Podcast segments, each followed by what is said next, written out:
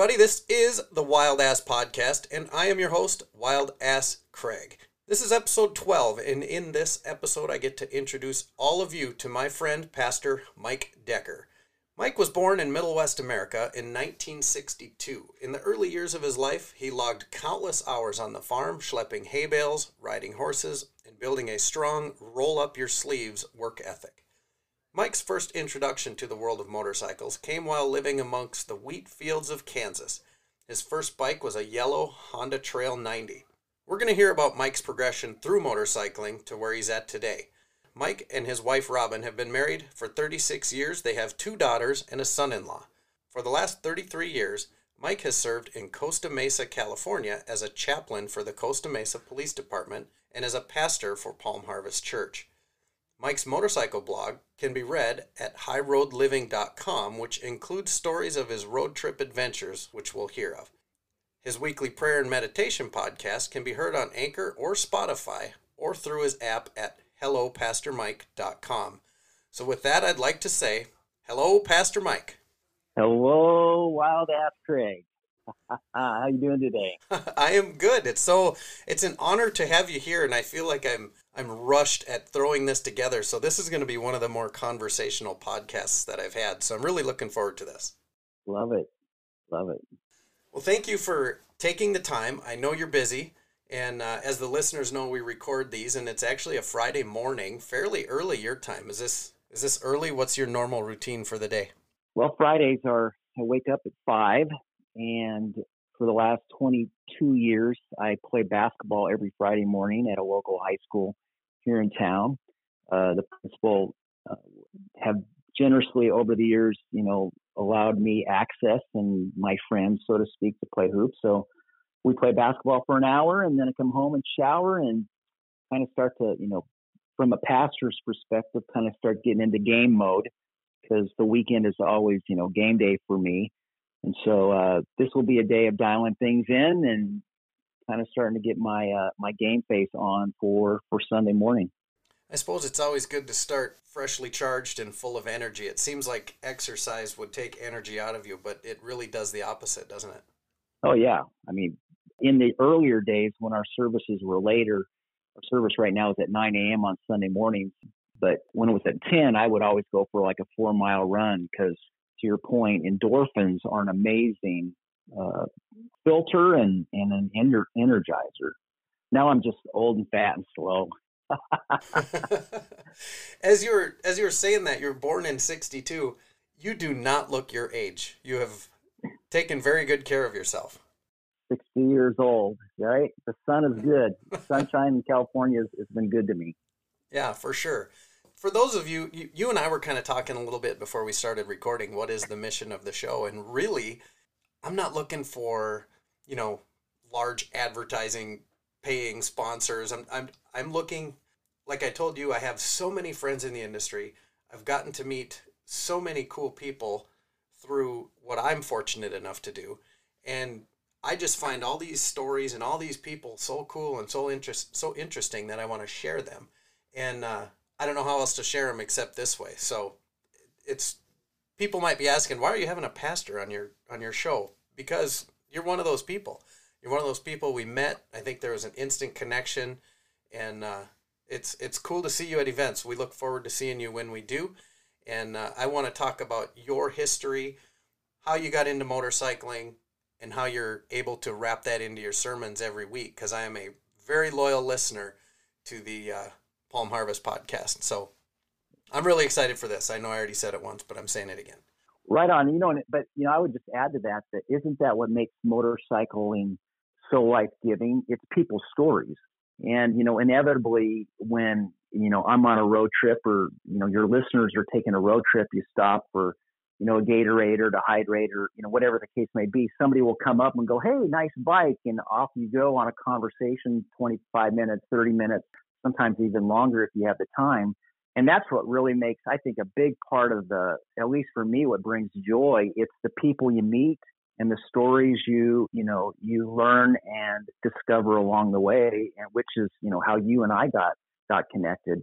And so uh, here we are right? Yeah absolutely. Everything is connected by two wheels in my world which is just unreal. Like I always say, I'm one of the luckiest guys there is.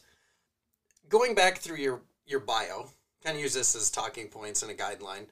I know you had said you're not usually the interviewee, so I know this is troubling for you sometimes.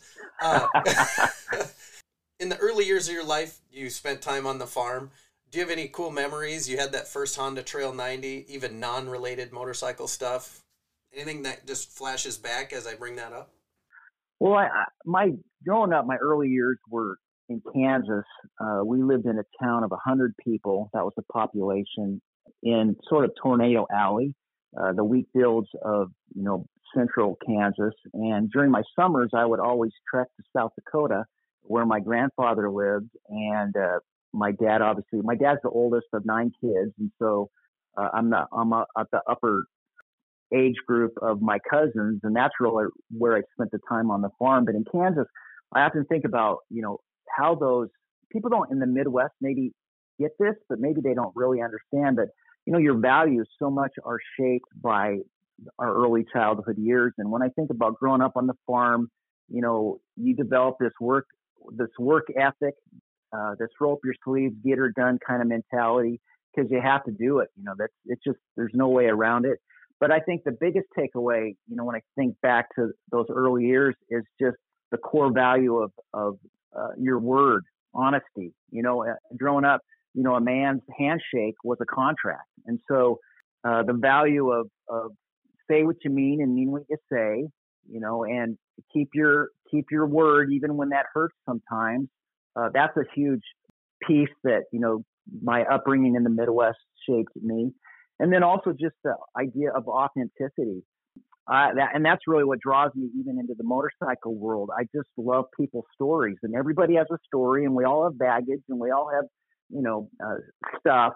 But if people, when people are just willing to be transparent and and honest, and you know, take ownership, which I think are really Midwest core values, those are the kind of people I'm attracted to. So, without question, who I am today was shaped uh, by those Midwest Bible Belt, if you will, core values that still lead me today as a as a man living in California. I can relate to all of it. I'm just sitting here nodding. I know this is a this is not a video podcast, but I'm sitting here going, "Yep, yep, yep." um, it's hard to explain how that works, but yeah, I, I get it. I think most people get it. I think most people in the motorcycle community probably get it. So to to bring that out to the Southwest, where it's stereotypically not that way, I think I I would probably be proven wrong in most cases. That most people are all just like we are, good people.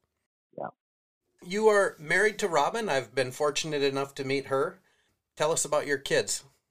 Well, I've got two daughters. Uh, one is a CrossFit coach, Gina. She's um, she can kick anybody's butt. She's like in the top. I want to say five or six percent in the country. Um, she's crazy uh, athletic, and so she's married to Cam, who is in the solar industry. He's one of the top salesmen in the country and in Canada. Uh, he's just he's super hungry. So they they just bought a house and live about a mile from us. So that's really cool.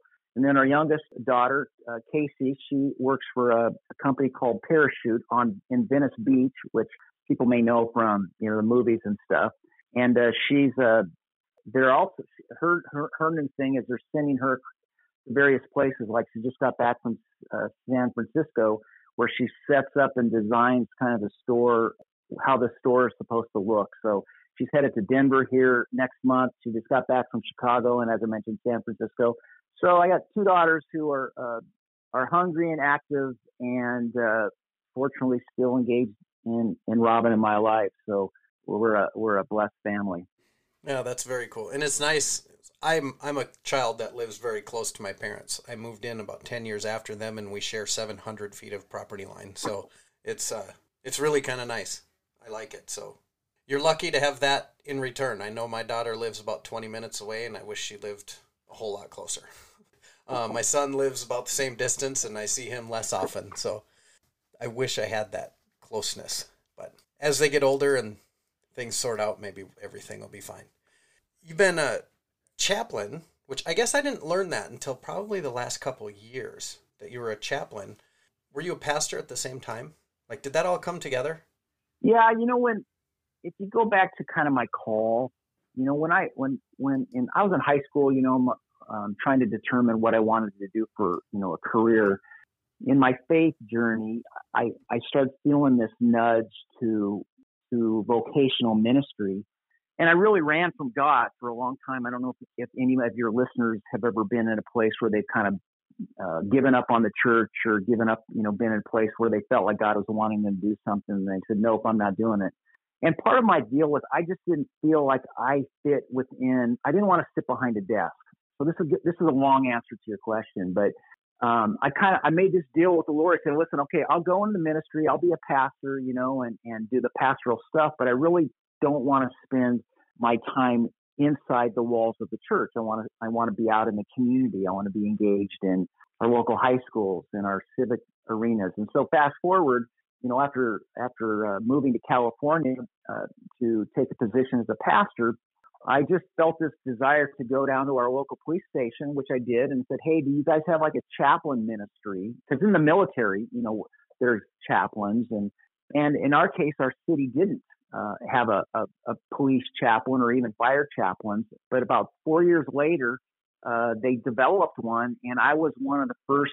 Uh, I was one of four guys picked to be a part of the chaplain ministry. And so at that point, I was still pastoring. I was a, a pastor here in town, but it, it really uh, sort of fed into this this calling, if you will. I guess uh, I can't really explain any differently to be in my community. And so you know, for the last 22 years, I announced football games for a local high school. I've coached basketball. I'm a police chaplain.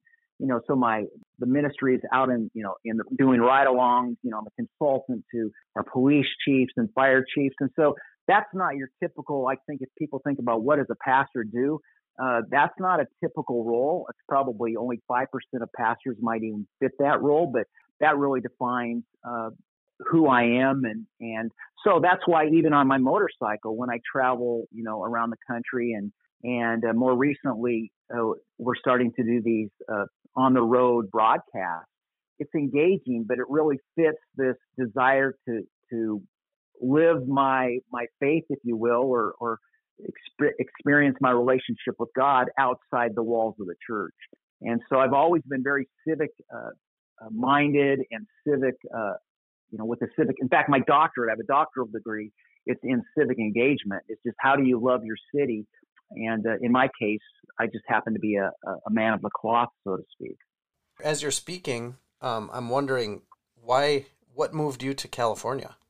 Out of, I mean, because you were in South Dakota, right? Yep. That's a big Falls. move. Well, my wife said I'll go anywhere but California, and uh, that's where you know God has a sense of humor. So if you guys don't know that, uh, when oh yeah, I, I don't know how I don't know why that works, but when you say I'll never do that, hold on because God has a way of of you know change changing up. You know, when I was in when I was in seminary, I felt called to be a senior pastor, but I had also heard that the best senior pastors are those who have been on staff first, because you learn how to serve, you learn you know how your your employees, so to speak, uh, what it's like to, to to not be number one, if you will. And so in Sioux Falls, I just began to pray. I asked a friend of mine who had traveled all across the United States and Canada, and I said, Name me the top five guys who you've had contact with in the last 10 years, pastors, senior pastors, who you would love to work for. You know, guys who aren't going to be threatened by your gifts and your abilities and your maverick tendencies. Um, and so he he gave me the list name of five guys, and I just began to pray. I said, God, you know, if it's possible, I would love the opportunity to serve under one of these five individuals. And uh, over a, a, period of a year and a half, I got the, one night I got this phone call from this guy in Costa Mesa, California. And when he introduced himself, and I didn't know, I had never met him. I didn't know his, uh, I didn't know him, but he was one of the guys I was praying to, to work under. And he said, "Hey, hey, Mike, my name's Bruce Merrifield. You know, I hear you're looking for a position uh, in, in ministry. Have you ever thought about moving to California?" And uh, so it's it's March now. It's in March in, in Sioux Falls. It's like a hundred below wind chill. I, I, maybe that's that's an exaggeration, right? But you come out and your lungs collapse and the moisture in your nose sticks, you know. And so we we leave Sioux Falls in the middle of this blizzard uh, in March, and when we land in, in Costa Mesa, Orange County. So Costa Mesa borders uh, Newport Beach is on the south, Huntington Beach is on the west. So we're a beach city just above both of those, and so we have the coastal breeze and uh, ideal temperatures, like our year-round temperatures, like 72.2 degrees. And so when we got off the airplane at that point, John Wayne Airport is in Costa Mesa. I remember uh, back then you would get off and you would walk across the tarmac, Yeah. kind of like in in Rapid City maybe. And uh, I remember standing at the door. It was like 70 degrees. You could smell the orange blossoms in the air, and I'm like, what? Where have I landed? This is amazing.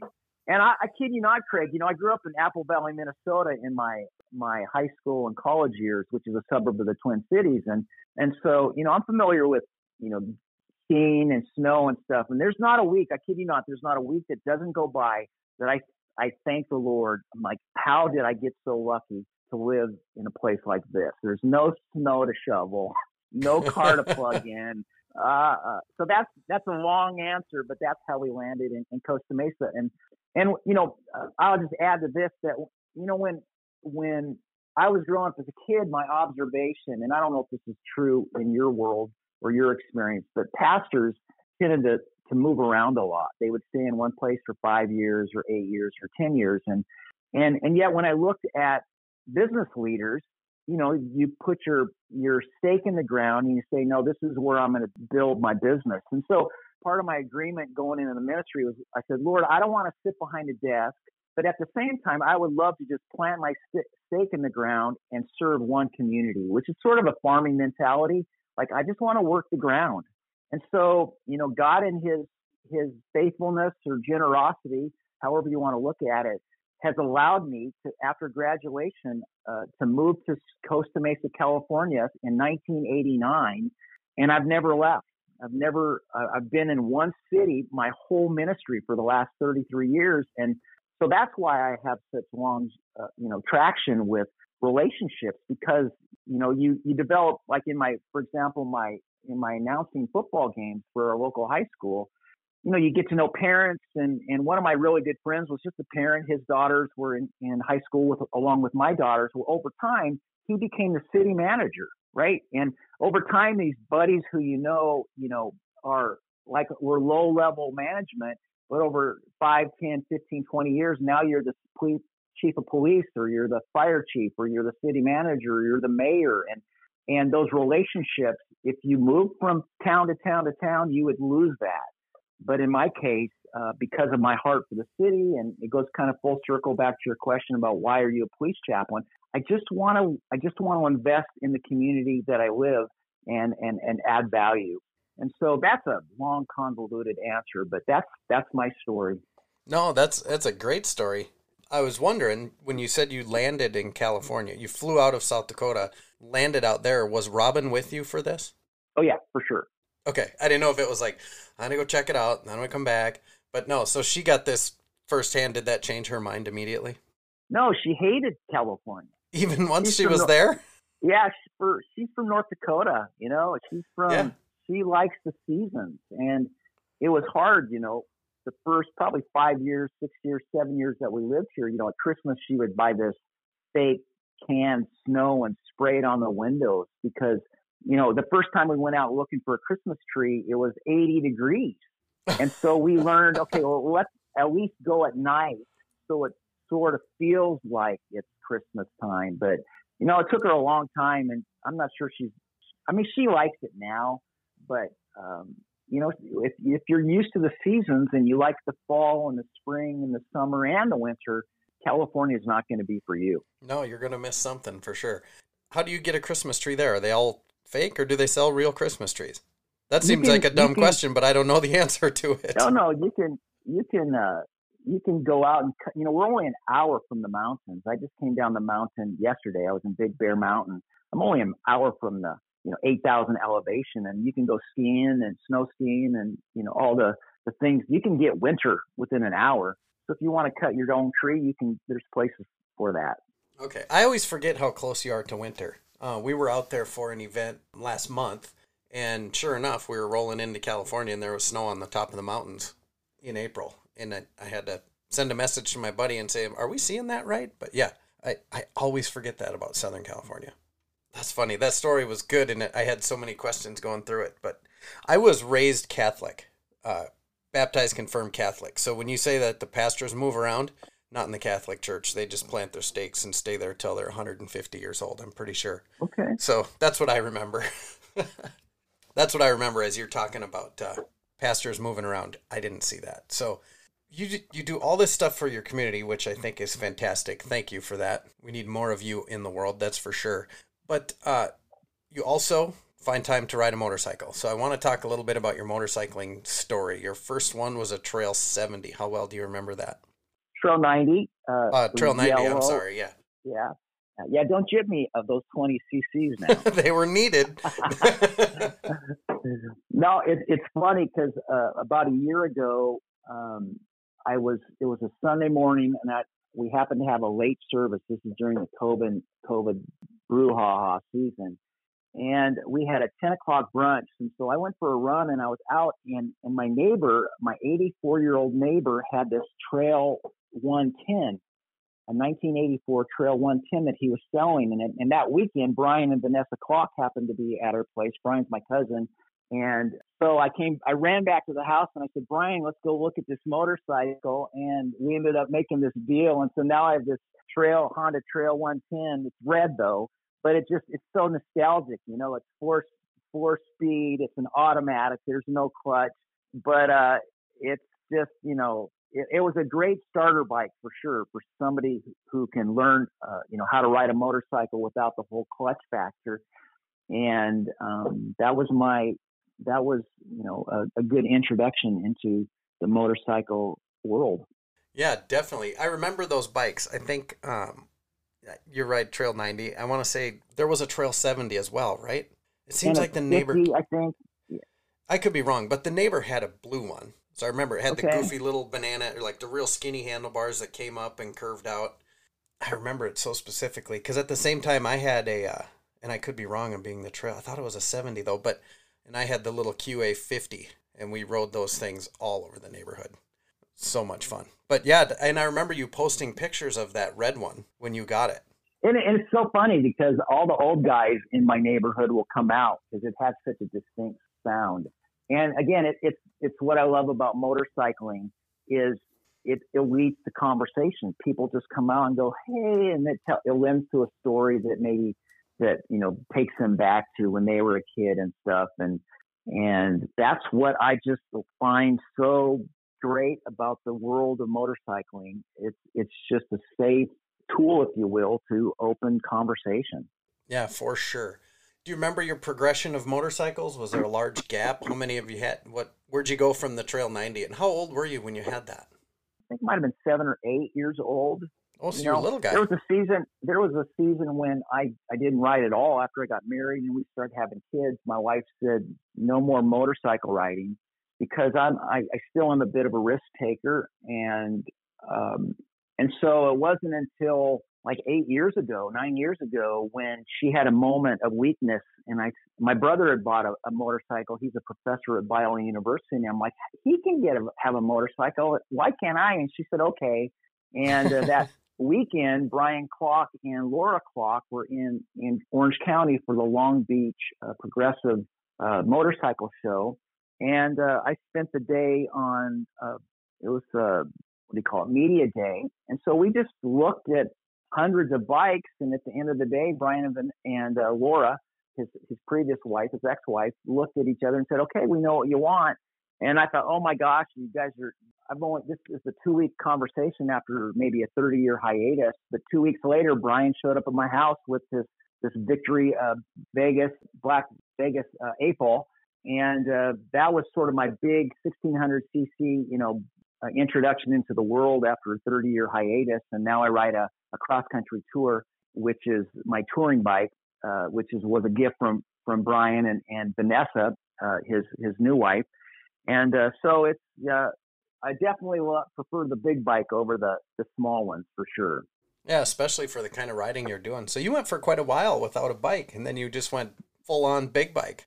Yep, go big or go home, right? Uh, absolutely, you're not wrong what prompted the blog then? Did this all start around the same time or you know when you started doing the high road living blog or is this was this leading yeah, up to the no, motorcycle? That, no, that was totally it. You know, and and and I I just as the encouragement of a friend, someone said you ought to blog, and and so I started that. You know, when Robin rides with me, which is always my preference, I tend not to focus so much on other people. I tend to focus on her experience and making the trip about her and enjoyable. Uh, this summer, though, she won't be joining me on my you know annual Sturgis trip, and so I'm going to be on a 16 day uh, trip. And uh, my blog's been a little bit dormant lately, but you know every night now I'll be have the time and the capacity to come back to my my room or wherever I'm staying and uh, upload some video and and maybe do some writing on the people that I meet and the stories that you know I encounter along the way. But no, it, it came as a result of doing these road trips and just a friend saying, "Hey, you, you know, we would love to come along with you, but we can't. Have you ever thought about blogging?" And so that's where that started. So kind of the same thing here. Just you wanted to share your stories. Uh, the people that don't get to see the stories and live the stories, you get to share it with them. That's same reason you're doing the high road living. Oh, for sure. You know, and and and, and particularly for my wife, who's maybe not along on the ride, but it's a, it's a tangible way for me to maybe just you know bring a little a bit of the experience home, so she can feel like she's a part of it. Yeah, it's a great. And what's crazy is I've I've heard that from a number of people now. Just since I started doing this podcast, it seems like that is how so many video bloggers and bloggers they do it for that reason is to share with their loved ones or to have it always there for their children or grandchildren. It's, it's really cool that that's a good way. I would have never thought of doing something like that. You know, it seems like it's just a conversation piece. I would have those conversations and share the stories with Renee, but never document them for everybody to see. I just I think that's really cool. I'd never thought of it that way until I started talking to people about it. So neat. You have a story on your blog about hitting a 200 pound bear. Share that one with us. Well, you know, as a motorcyclist, I, th- I think the thing, one of the things I love about riding motorcycles is you can't think about anything else. You can't be thinking about what's going on. Not if you want to survive and, and, and live. Right. You got to think about what car's going to pull out in front of me and hit me. Where's, in my case, where's the manhole cover? You know, and so you're, and it's, when you're on the road, at least for me, I, I always go through scenarios of what am I going to do if a deer pops out? And many times they have, right? They come out in front of you, or a raccoon, or something that could Mhm. really, you know, be catastrophic. And so Robin and I were celebrating. I think it was our, I don't know, 30th or 32nd wedding anniversary. So I had her fly up to Seattle because that was part of my trip. I was doing the Idaho, Seattle, Oregon, California loop.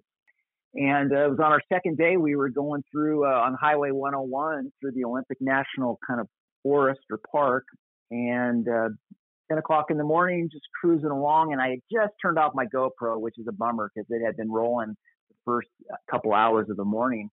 And all of a sudden, this black bear came bolting out of the the shrubs, and it's, it was narrow. There were like you know forest, the big trees on both sides, a lot of blueberry and raspberry bushes that lined it. So a lot of prickly thorns and stuff. And this black bear just I don't know if it was the motorcycle that it you know caused him to to bolt, but he came bolting out ahead of me like about 30 yards, and and you know you're all again you're always looking for what's going to hit you. And so instinctively, I downshifted. I was in fifth gear, and when I downshifted to fourth gear, the RPMs of the bike just went super high, and the bike started it backfired a little bit. You know, the pop, pop, pop, pop, pop, as it's grinding down through the gears, and the and the bear just turned his head as he he was about at the center line of this two lane highway, and uh, you know, and you know, in motorcycling, wherever you look, your bike's going to go. Yes. And so this bear just kind of, you know, turned its head, I think, instinctively to hear the sound. And when he turned his head, his whole body turned. And so without breaking stride, now instead of running away from me, he was now running toward me and took like two lunges. And, you know, if you've ever been in an accident or a high adrenaline situation, everything goes into slow motion. You know, your body uh, chemicals are released and endorphins and, uh, you know, everything, your only necessities, you know, kind of what you need are at, on high alert. And so I knew I was going to hit him. and at the last second, kind of, uh, I had about, I typically drive right on the center line anyways, because I don't like cars pulling into my lane. And so I had about three feet on my right. And so at the last second, I just turned to the right. And so my fairing on the bike, I, I guess I, I, I envision if you can envision your elbows, you know, horizontally to your side, if you lift up your elbow kind of towards your head, it creates a space. And so as I was turning away from them, simultaneously I was gunning it. You know, I was revving it up, kind of like a water skier being pulled out of the water. And he just came underneath my my fairing, hit the his head on the gas tank, and I still his head mark is still there. The imprint is still there. I haven't changed up the tank yet. Uh, wiped out our highway bar, bounced off my leg, bounced off my wife, took off uh, took off the side of our, our saddlebag, and but we stayed up. Amazingly so, we we stayed upright. We didn't go down, and uh, we thought we killed him, but he was just in the in the ditch for about 35 minutes, just kind of laying there stunned. And then all of a sudden, he got up, took a big dump, and and walked walked into the woods. So um, crazy. Yeah, it was it was a it was a it took me a long time to kind of not think about that. Probably five or six months. Every time I get on the bike, you know, I, sort of not that it scared me or anything, but it was just such a, a violent experience. I can't think of a different word than that. It was super violent. And obviously God's hand was on us. And the trooper that stopped to help us said that two, uh, two other motorcyclists in the last uh, year had, had also hit bears and late at night though on motorcycles and both had ki- been killed. So he was amazed that we were, we were upright and um, alive. And it just speaks to the hand of God. He, obviously, He wanted us to be around for a little bit longer. Right. Your work is not done. You have more work to do. yeah, that's a crazy story. And I know you've told me that in person. To survive something like that, it's cool. I mean, it, and not even crashing. So, was there any real in, injury to either of you? You both walked away. Everything was fine. Uh, I I still have some residual knee issues. My left knee is it's not catastrophic. Obviously, I'm still playing basketball, but there, I feel it. I don't think you can have a 200 pound bear bounce off your leg, but it, it's interesting because they're soft. If it was a deer, you know, deer are so muscular and they kick a lot, whereas the body of this bear kind of was just this soft blob. Um, I mean, I can still feel it. You know, in my mind, I can still feel it. But here's the here's the even maybe even a better part of the whole story, which comes back to the motorcycle community you know, I called Brian because now my bike uh, took me two hours to kind of. Um, I didn't want to put it on a tow truck. Uh, you work on your motorcycle in your garage, so in the event that it breaks down, you know how to fix it. So it took me about two hours on the side of the road to kind of unmangle the the bent uh, motorcycle pieces and and and whatnot. And I reached out to Brian and said, "Hey, I got this motorcycle now that's pretty in bad shape. Do you know anybody?" And this is a week before Sturgis, and so everybody's headed out to the Black Hills for the rally. And well, Brian put on Facebook, "Hey, my cousin just hit a bear. Anybody in the Pacific Northwest, can you can you lend a hand?" And at that point, Brian Lester, who now is working with Klock Werks, but he was living in Seattle at the time, he reached out to a friend of his by the name of Angelo Moore, who has he's a fabricator with CNA Customs, and the guys were they were had the trailer ready. They were ready to roll out of town, and they said, "Have Mike come by the shop." And so um, I went in, and Angelo and Travis and Gabe were kind of his his teammates for the next six hours. They just wrenched on my bike and they changed my tires and they did some welding and to get me back on the road so I could because I still had half of my trip left back to California. And it just spoke volumes again. Here are these guys who are doing this work for the most part pro bono. Um, they're delaying their own travel plans to help somebody in the motorcycle community. And that's what I love about the industry. Um, and they're Harley guys. Right? I'm on a, I'm on a victory bike, and and this whole shop is filled with Harley Davidson. And yet, it's about how do we share the you know love with people on two wheels. We're a family, and so just props to CNA Customs in Pacific Northwest. You know, Angelo Moore was amazing, and you know, and then you develop friendships. So Brian Lester and I didn't really know each other, but now, like I said, he's with Klock Werks, and so we developed a friendship. You know, as a result of this this bear experience, and uh, I love it. I just I love I love how you know what what can come out of potential tragedy. It's definitely very cool, and I I don't I think it's unique to the motorcycle industry, but you would think it can't really be. But I've I don't hear of it everywhere else in other industries or other hobbies, I should say, where people are so willing to help and just stop what they're doing and make sure you're taken care of, and then instead of taking off on their own thing, you either take off together or you make sure you both take off at the same time. Yeah, I don't, I'm not sure, but it certainly is a unique quality. It definitely is. You do also, I want to talk about your podcast. I'm a faithful listener to the uh, Palm Harvest podcast. And for me personally, you're very relatable. And I think you probably know what that means. Catholic Church is where I grew up. That's not a relatable place for me at all. You know, I, I found a local church that I had gone to quite religiously. That pastor left.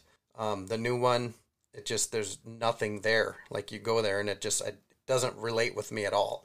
And maybe it's the motorcycling, but yours has become very relatable. It's very like I said, I'm a very faithful listener. I absolutely love it. For my listeners that don't listen to churchy type podcasts or maybe they're not in relationship with God or whatever. I mean, explain your podcast to my listeners. Well, what you're what you're t- really talking about is our I think our Sunday morning broadcast that we do our service. You yes. know, I have two podcasts. I do like a weekly prayer and meditation podcast that seems to be really popular among women in their 20s to 40s. Yep, I don't listen minutes. to that one. I listen yeah, to the it's other a 10 it's a 10 minute thing, but you know the you know the thing I love about the I start my day every day with, with you know, by by being in reading the Bible because for me the Bible is just a it's a it's a toolkit for for daily living. And so, you know, I'm a rebel. I know that God loves rebels. The story of the Bible are filled with rebels, and so, you know, my goal is just to make um, not just head knowledge. Like there's a difference between like some people study the Bible just to learn stuff, and that's great. But the way I'm wired is how, how does it work? How do you apply it in your life? How does it make a difference in the way I treat my employees or my staff or my friends or my wife or my daughter, right? How do I, how do I deal with those people that really rub me the wrong way? And, and so my goal on in any uh, conversation is to how do you make God's word relevant? And, you know, at the end of the day, I believe God loves, you know, I just said your listeners, God loves you and he values you and he wants to be in relationship with you and me. And so, you know, but we say in church that the church is it's a beggar. It's just telling one one beggar another beggar where to find bread, right? And I, I guess my my approach to life is we all put our pants on the same way, one leg at a time. I can learn from you, you can learn from me, and so my goal is to okay. Here's what here's what it meant back then, like in the days of Jesus or the days of the Old Testament, you know, the early Moses and Abraham and David and Goliath and whatever stories you remember from uh, your childhood.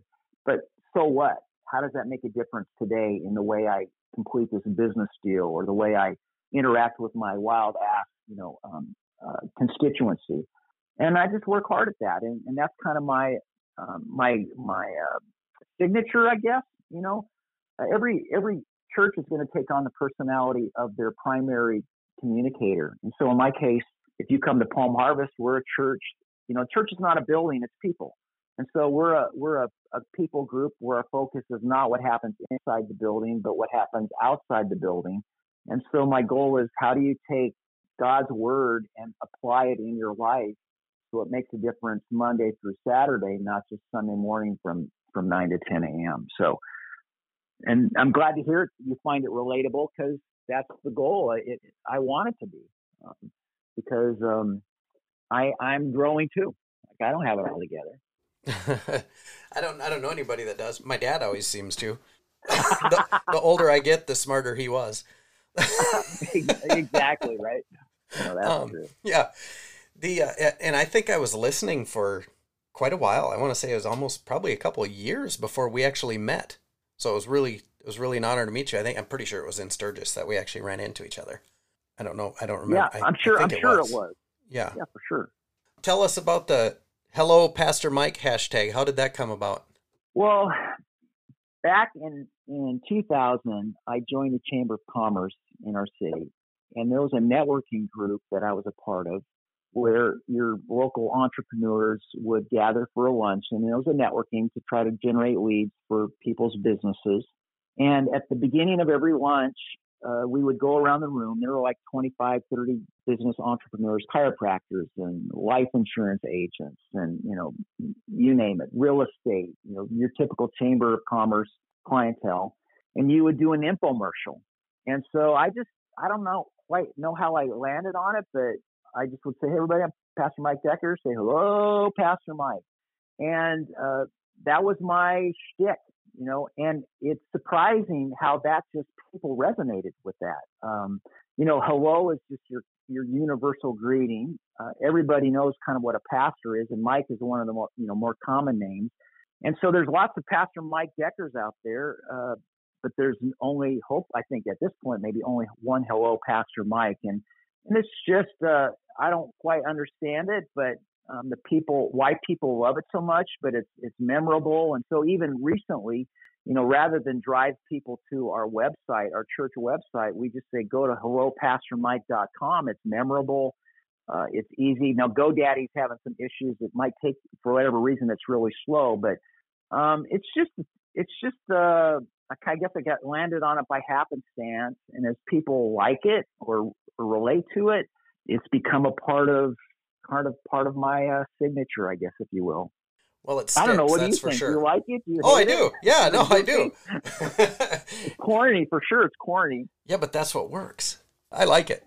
I'm trying to think if we have anything that I wanted to touch on. Like I said, I, I appreciate you tolerating my unorganization. It's been just a crazy last couple months, and I'm learning now how hard it is to get a podcast out every couple weeks. And then we had a little glitch on the road that kept us out for an extra week. It was all good, but uh, it's kind of put me behind. So I'm, like I said, learning how much work this really is to have these out every other week. So I appreciate you tolerating this. But did we miss any stories or anything you'd like to share before we get to my favorite part of the show, which is the five questions? Or do you have any questions for me or would, anything well, we need to discuss? Invite your, you know, your listeners. However, you know, if you uh, you know, I would love to meet you. So if we're, you know, ever at a Sturgis rally and please come up and say hello, you know, and just say, hey, my name's, you know, Joe and I live here. And because that's, again, it, it just goes back to that's what I love so much about, you know, the motorcycle industry. Not too long ago, I was up in Utah. Uh, Klock Werks helped sponsor kind of the rebirth, if you will, of the Bagger Racing League. Yeah. And so I flew out to Mitchell, South Dakota. We did a, you know, a broadcast from the Corn Palace, and then I joined the Klock Werks crew as we, you know, toured across the country for this uh, Bagger Racing League. And while I was up in the, they had asked me to do kind of an opening invocation because there's a motorcycle guy who also happens to be a pastor. It was a televised event. Hey, would you be willing to do an invocation, kind of the opening prayer for you know this this racing league? Well, while I, while I was up in the up the, in the booth at the way up the top, uh, ready for kind of chilling in the air conditioning, I get the pit row guy manager came up to me and said, "Hey, are you Mike Decker?" And, and I go, "Yeah." And he said, uh, "One of the racers would like to meet you uh, before you know game time." And so I went down and I had a chance to meet Tyler O'Hara, who runs rides for Indian. He's a elite motorcycle rider, O'Hara. Mm-hmm. And um, you know, like ten minutes before he's ready to go. He's got his vampire, you know, gargoyle contacts in. I mean, he was intense.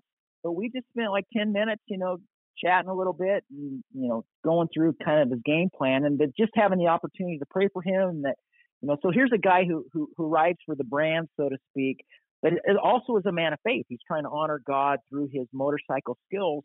And, you know, I, I just love that about the, the motorcycle industry that God can use anybody. And whatever you're good at, there's a place for you to add value to people. And so, you know, as you, I just challenge your listeners, you know, as you go to these rallies, don't just be an observer, but say hello and introduce yourself because believe it or not, just your word of encouragement or your simple offer to help uh, might really make a difference in, in someone's in someone's day. And um, Tyler impacted me, I, I, think, as much as I maybe impacted him But it was just a great opportunity that comes again through the motorcycle, uh, the sport of riding motorcycles, and we're a family, and uh, together we're we're we're stronger. Yeah, even and what an easier place to do it than a motorcycle event because everybody's in a good mood. you cannot find a better place to just walk there up to somebody and say, "Hey, what's up?" or just even smile at people. So there you go. Pretty easy advice to follow right there. Yep, yep. Well, cool. So you've heard the podcast before. We've added some questions. I've changed a few things because some planned answers started coming about, and I like to mix it up. Good, because I don't know what your five questions are, so I'm I'm I'm a rookie here. Okay, well, good. This is a brand new question. You're the first person I'm going to ask this to. How would you describe motorcycle riding to somebody that has never ridden a motorcycle? Life giving. Um, you know, the ability to just enjoy God's creation. Motorcycle riding and surfing are a lot alike. Where when you're on your surfboard out in the ocean and there's dolphins swimming around you, it's just there's something spiritual about it. And I, I, I have a bit of a creative pathway, meaning that when I'm outdoors or in the mountains, you know, I guess is which is the same. I just feel God's closeness. And so for me, motorcycle riding, hell, what I, it's a it's a spiritual experience. You know, you get on the bike and you just ride, and when you're out on a back road somewhere in, in middle America, uh, and there's you know you're smelling the alfalfa in the fields, or you know the water along the lake, or even the desert. Ah, it's just it's it's it's for me at least, it's just life giving. So uh, that may be a, not a the answer you're looking for, but it, it's certainly it's an experience um, that. Uh, That's actually a very experiential description, if that makes any sense. If I'm saying that right. Um, I mean, think about describing the experience car, of it, which is yeah, very cool. You know, when you're in your car, you don't smell the dust. No. You know, you don't smell the pine of the trees, the evergreen trees. But when you're on a motorcycle, you know, it's interesting. My wife, Robin, she gets incredible car, car sickness when she's in a car that goes around curves. And so for most of her life, she's never been able to enjoy, enjoy the mountains because she's always puking. But on a motorcycle, she doesn't get sick. And the first trip we took, you know, we have our headsets and we're talking and stuff. And I just kept hearing her go, wow, wow. You know, not only was it beautiful, but it was stuff she had never seen and get to experience. And she got to, and she wasn't sick. And so for those of you who have a spouse maybe who are listening and, and maybe, you know, going around a windy road there causes them to blow groceries, maybe motorcycling, you know, is a, is a, something they should consider doing because for Robin, it's been a, a game changer. Interesting. Another question, question number two. What would be the best advice you have gotten as a motorcyclist? Um, ride at your own pace. You know, when I first started, Laura Klock encouraged me to take a class, and you know, more, Laura has set land speed records, and you know, she's a pretty accomplished rider, and uh, I mean, she's famous. But she said, Mike, you know, you're going to ride with others who might go faster and just have a higher skill level let them go at their pace. You ride at your own pace. And, you know, when I went to my class, even though I had ridden, you know, many, many years for most of my life, and uh, motorcycle riding and horseback riding are, are, really similar. But the things you learn in these these instructional classes is like they really will save your life. And so, you know, Laura's advice to get training, learn from other people, and write at your own pace uh, really has shaped has shaped my writing experience. Very good advice for sure. What is the worst advice you see or hear being given in the motorcycling community? Whew. I don't have an answer to that. It's funny to see, you know, and, and I like to ask these because, you know, you're a pastor. I have people that work for fact, you know, manufacturers. I have long distance riders, all different people from different walks of life, and that the answer to these questions are quite a bit different just from your perspective. That's why I like to find out uh, if you've heard any bad. You hear somebody giving some advice and just go, "That's not doesn't make sense." Nothing you can think of. No, and I I'm not wired. I'm a glass half full kind of guy. I don't really listen to negativity. Like I I have a I can remember everybody's story, but I don't ever dwell on on people's baggage doesn't influence my attitude about them. I just don't, I just don't, the negativity I don't cling on to. So I've probably heard it, but it just went up in ear, one ear, in one ear and out the other. I just yeah. don't give much uh, space to negative, pessimistic attitudes. I don't have space for it. Okay, fair enough. What is um what would be on the top of your bucket list? Something you haven't done yet that you want to get done or do or see? Well, in terms of motorcycle riding, I would two two bucket lists. I want to do the Tail of the Dragon. I've not done that. I'd like to experience that, and I'd also like to spend two weeks in Ireland. It's an island, and you know I would love to do take two weeks to ride um, that. So those are two of my more prominent bucket lists. And then I guess I have to add, you know, a close third and maybe somewhere smushed in between those is Alaska. You know, when I was in college, I was I was had been saving to to buy up my Har- Harley Davidson motorcycle. I was living in Tacoma, Washington at the time. I was 25, and uh, I was pretty accomplished in the sport of karate. And I wanted to. I was, making plans to go to Alaska to work the fishing boats because I knew I could um, handle myself uh, through my self defense perspective because it's a pretty rough industry. And uh, my goal was to buy a motorcycle, uh, a bigger bike, and uh, ride up to Alaska and work the, the, fishing boats. But instead, I landed at Bend Bridge and, and walked out with the diamond ring and asked Robin to marry me. We had been dating for four years. So that was the end of that dream, uh, if you will. And so there's, I still have yet to, uh, to, to get to Alaska but I would love to spend a couple of weeks um, traveling there, and maybe that should maybe that should uh, be at the top of the list of even over Ireland because it's probably more doable and easier to get there. But those would be the three three things that I would love to do uh, on okay. two wheels. The uh, the last question, and this is a brand new one. What is your favorite non motorcycle hobby? Uh, having sex with my wife. Does that count? can you say that as a pastor? can, you, can, you, say that's a hobby? I mean, well, I didn't know what to expect, but it was not that. okay. and it's probably I probably just grossed out every every listener. You may want to delete that. No, I think what you just did is humanized a pastor. oh man, that's funny. No, that's great. What um let's see. I, I usually ask your, you know, last parting words. You kind of gave us those. Make sure that we're we're out there just generally being good people. To summarize what you said, introduce yourself. Feel free to smile at people and make people smile. Right. And what better place to do that than a motorcycle event? Yeah, and I, I would clo- I would just close, you know, sharing my life has been transformed by Jesus. And Jesus was a guy, when you read the Bible, he hung out with the riffraff. I think Jesus, if if if modern day, he'd be wearing leathers, riding motorcycles, and going to rallies. Now, he might not be fraternizing in a way that you know some do in every arena, but he loved the authenticity of people.